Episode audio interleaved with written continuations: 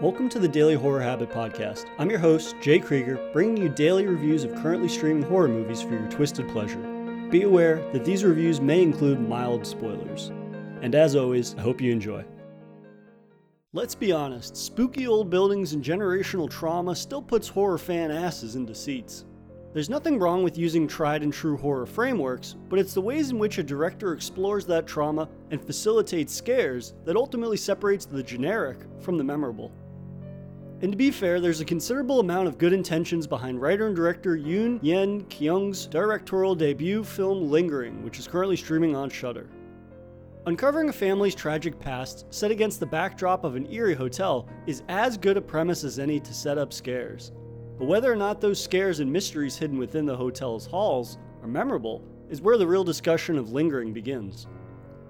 Yumi's tragic past comes roaring back in her life when she's suddenly asked to become her younger sister Yoon Ji Yu's adoptive guardian. Unable to adequately support her sister, but unwilling to let her wind up in an orphanage, Yumi seeks a family friend, Young Seon, at her secluded hotel. Young Seon agrees to care for the child, but only if Yoon Mi stays the weekend, an offer she regretfully obliges. From the moment we step foot into the hotel, we sense that something is off.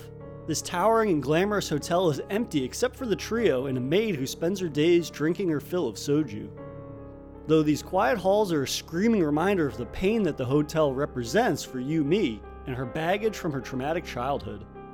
It doesn't take long into Yumi and Yoon Ji Yu's stay for strange hauntings to occur, and they'll have to unravel the mystery of their family's past if they wish to survive the weekend. To its credit, Lingering's narrative framework is a sound one, presented with some above average cinematography thanks to Hyung Bin Lee. The Towering Hotel's presentation and the pristine but atmospherically morose vibe that lingers in every shot is apparent throughout the film. The composition of scenes is also impressively structured, as every shot feels deliberate in its purpose. A spooky hotel isn't exactly the most original setting to explore the demons of one's past, but when it looks this good, it makes for a more than palatable setup. It's the contents of Lingering's narrative and scares that begin to wane considerably the longer we dive down the family's rabbit hole of secrets. What begins as flashbacks explaining Yu Mi's tangled web of a relationship with her mentally ill mother is quickly replaced with convoluted plot points and inconsequential characters. For instance, once the haunting begins, a teen boy is introduced and agrees to help Yumi with the spirit haunting her. This character is never explained, randomly appears, and lacks any context as to why he's compelled to help her. And after he confronts the haunting, which he had agreed to help her with, the boy becomes abusive towards Yumi for having him confront the spirit in the first place. This character then disappears, never to be seen again. It's never explained why he knows about the hauntings that are happening or how he can sense its presence. He moves an eye patch back and forth between his compromised eye and seeing eye to engage with the haunting. Again, this is never explained. It's a very jarring and strange sequence that does little more than facilitating one of the many meager scares that the film has.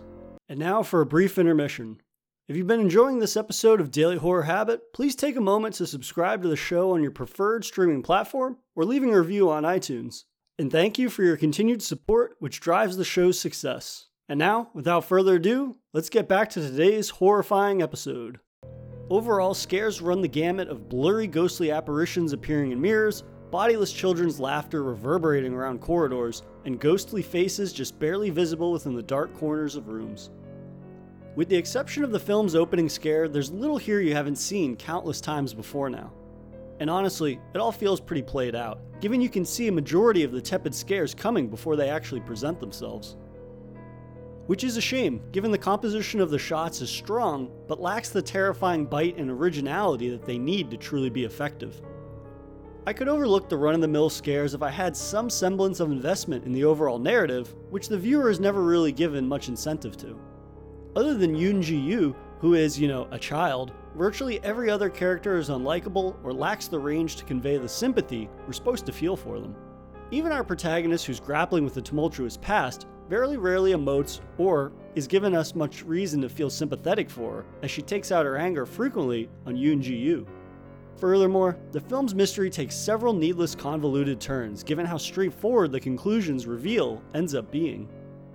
which is disappointing given the film never capitalizes upon several cultural and societal issues it raises within Korean culture, such as the perception of women and the stigma surrounding mental illness. These themes are only ever given a surface level examination, when they could have been explored much more, giving the narrative more meaning rather than the film's generic plot beats. The film's finale also ends with yet more strange instances of convoluted and ambiguous storytelling. But when the adequate craft of the beginning of the film no longer props up scenes, this ambiguity leads to questions that I no longer care if they're actually answered. And the questions that this ending raises ultimately do not affect the entire previous hour and 20 minutes of the film, so I think it's fair to ask why to take this approach other than to apply unnecessary shock. At the end of the day, despite its promising beginning, Lingering is a meager haunted house tale that has far too many twists and turns for its own good, as well as scares that lack the punch they need. This would be difficult to recommend to most, as there are countless better haunted house tales out there with more original scares and engaging premises, such as His House, which is currently streaming on Netflix. So, unfortunately, The Lingering isn't going to linger for much longer in my brain. But that'll do it for another episode of Daily Horror Habit. I'll see you guys tomorrow for another Daily Horror movie review. If you enjoyed this episode, please subscribe to Daily Horror Habit on your preferred streaming service and follow at Daily Horror Habit on Instagram and at Daily Horror Pod on Twitter.